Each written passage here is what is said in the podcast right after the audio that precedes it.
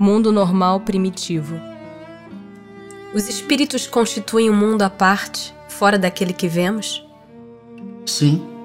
O mundo dos espíritos ou das inteligências incorpóreas. Qual dos dois, o mundo espírita ou o mundo corpóreo, é o principal na ordem das coisas? O mundo espírita, que preexiste e sobrevive a tudo. O mundo corporal poderia deixar de existir ou nunca ter existido sem que isso alterasse a essência do mundo espírita? De certo. Eles são independentes. Contudo, é incessante a correlação entre ambos, porquanto um sobre o outro incessantemente reagem.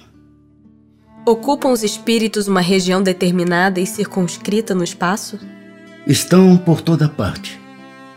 Povoam infinitamente os espaços infinitos Tendes muitos deles de contínuo a vosso lado, observando-vos e sobre vós atuando, sem o perceberdes.